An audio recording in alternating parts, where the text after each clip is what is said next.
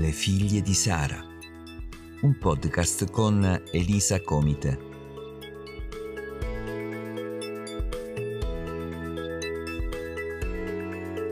Per continuare a sperare nonostante le circostanze. Ben ritrovate figlie di Sara. Oggi vi parlerò di quando aspetti Dio. Il salmo a cui mi sono ispirata è il 40, i versi sono dall'1 al 3. Io ho fermamente e pazientemente aspettato l'Eterno, ed egli si è chinato su di me e ha ascoltato il mio grido. Mi ha tratto fuori da una fossa di perdizione, dal fango della palude. Ha stabilito i miei piedi su una roccia e ha reso saldi i miei passi ha messo nella mia bocca un nuovo cantico, all'ode del nostro Dio. Molti vedranno questo e temeranno e confideranno nell'Eterno. Esaminiamo con attenzione questi versi. Ci parlano di aspettare, di avere pazienza, di essere liberati, di essere resi stabili e saldi. Ci parlano di nuovo inizio e che sarà reso noto a tutti, con lo scopo di permettere a tutti di credere nella meravigliosa potenza di Dio e nel suo grande aiuto. Attraverso questi versi Dio ci indica la strada per essere ascoltati da Lui. Ci consiglia di aspettare fermamente e pazientemente affinché Egli ascolti il nostro grido. Ma cosa vuol dire fermamente? Aspettare qualcuno senza ombra di esitazione dubbio o ripensamento, in modo risoluto e definitivo. Cioè, tu hai deciso nel tuo cuore che questa è la strada da percorrere, l'unica via per essere ascoltati da Dio. Non hai dubbi nel modo più assoluto. Ciò però richiede molta pazienza, implica il fatto che quando non vedi, non senti, non succede nulla, non torni indietro, non hai dubbi che Dio arriva con la sua risposta, anzi, perseveri nell'attesa, perché sai che lui non ti deluderà. Dopo che hai aspettato in questo modo risoluto, egli non solo ascolta il tuo grido, ma inizia per te una meravigliosa risalita.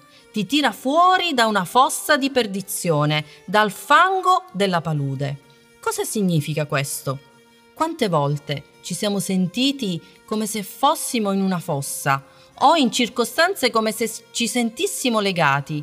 Non riusciamo a vedere nessuna via d'uscita, come se fossimo impediti e legati, al punto tale che non riusciamo per niente a muoverci. La sensazione è che stiamo andando sempre più giù, come se una corda ci legasse sempre più stretti. Ecco, questa è la sensazione di sentirsi in una fossa e nel fango della palude. Egli ci tira fuori da tutto ciò, l'ha promesso. Hai messo fiducia in ciò che ti ha detto, l'hai aspettato. E dopo averti liberato da queste cose, non ti porta fuori e basta, ma ha uno scopo più alto per te. Vuole rendere stabili i tuoi piedi su una roccia. Sapete, la Bibbia paragona il nostro Dio alla roccia stabile e questo è scritto in Daniele al capitolo 32 verso 4. Egli è la roccia, l'opera sua è perfetta, poiché tutte le sue vie sono giustizia, è un Dio di fedeltà e senza ingiustizia. Egli è giusto e retto. L'intenzione di un padre è quella di renderti irremovibile davanti alle circostanze avverse e avere una vita costantemente benedetta. Per far sì che ciò avvenga, hai bisogno di imparare a essere stabile. Quanto è importante che noi siamo così. Le persone attorno a noi vedranno qualcuno su cui contare. La tua parola ha un gran valore e la prima persona che deve crederci sei tu. Quante volte ci hanno fatto delle promesse e siamo state deluse? O qualcuno si è preso un impegno con noi e non l'ha mantenuto? Questi sono sintomi di instabilità. Dio, invece, ha tutto l'interesse di renderci persone stabili. Una persona stabile ha la forza di essere affidabile, prende una decisione e la persegue. Non torna indietro e dice, beh, ho cambiato idea. Non fa promesse e poi non le mantiene, ma la sua parola ha valore, si impegna e dà garanzie. La mancanza di stabilità crea molti danni nelle relazioni. Ecco perché abbiamo bisogno di essere stabili e fermi sulla roccia. La roccia è simbolo di stabilità e Dio ci dà tutte le risorse affinché diventiamo tali. Il verso continua dicendo che Dio rende i nostri passi saldi. Il passo saldo è quando tu cammini sicuro, sai dove stai andando. Qualsiasi cosa accada intorno a te, tu rimani fermo e stabile, resisti a ogni opposizione perché hai chiaro il percorso da fare. Una persona che viene tratta dalla confusione riceve l'aiuto di cui ha bisogno, ha una fiducia profonda nel cuore, è certo che tutto andrà per il meglio, non sentirà altro che la gioia. La sua vita parlerà da sola, il frutto sarà evidente e molti attorno a lei cominceranno a voler sapere il motivo di tale benedizione.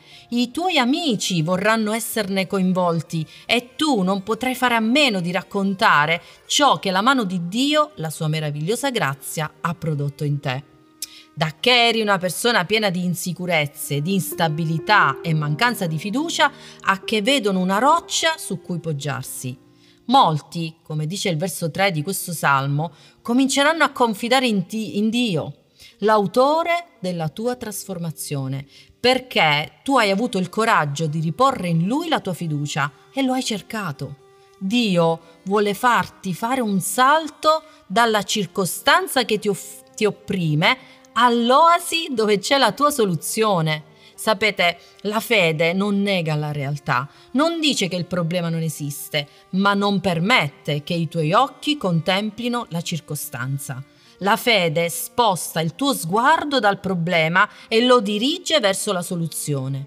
La mancanza di stabilità o insicurezze nella nostra vita a volte dipende anche dalla mancanza di amore che non riusciamo a sentire o percepire da chi ci sta accanto. La Bibbia dice che Dio ci ama, Lui è amore. Egli ha mostrato il suo amore per noi prima ancora che lo conoscessimo, che sentissimo parlare di Lui. Ha dato suo figlio per redimerci dal peccato e ha scelto di pagare Lui il prezzo al posto nostro.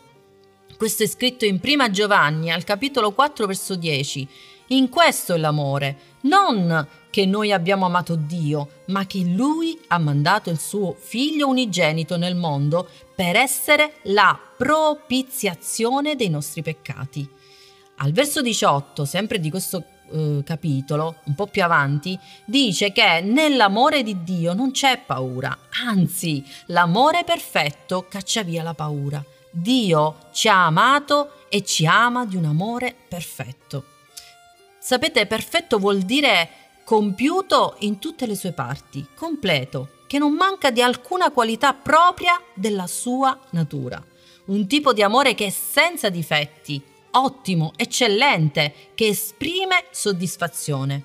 Bene, quando questo entra nel tuo intero essere, ne diventi consapevole, ne hai la rivelazione, cioè il velo davanti a te cade, non hai più dubbi che sei amata e non dipendi più dalle circostanze. Comincerai a vedere le difficoltà come opportunità.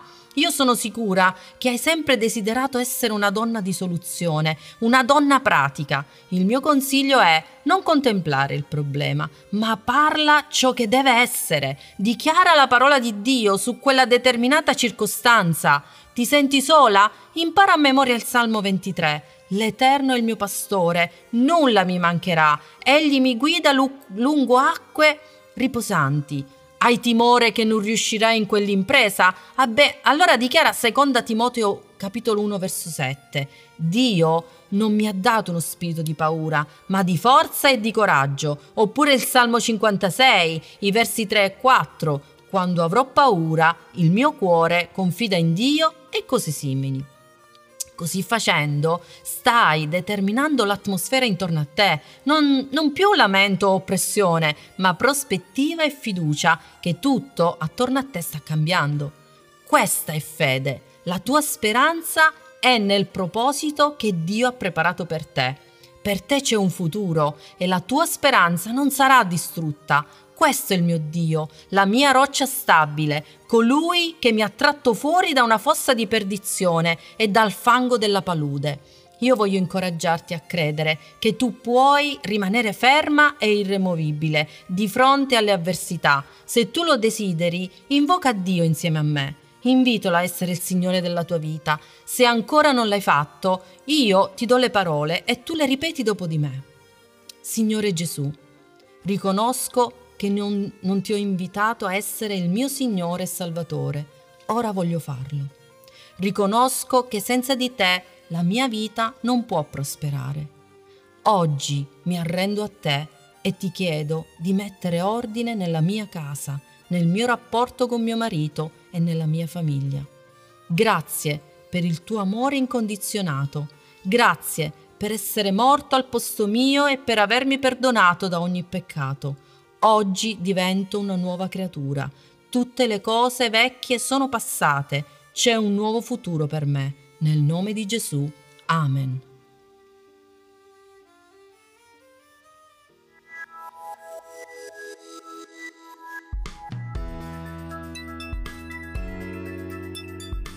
Se ti sei sentito incoraggiato dal podcast Le figlie di Sara, inviaci una mail a lefigliedisara@gmail.com. Se desideri che altre persone siano incoraggiate come te, condividi il canale Telegram Le figlie di Sara. A presto e al prossimo podcast.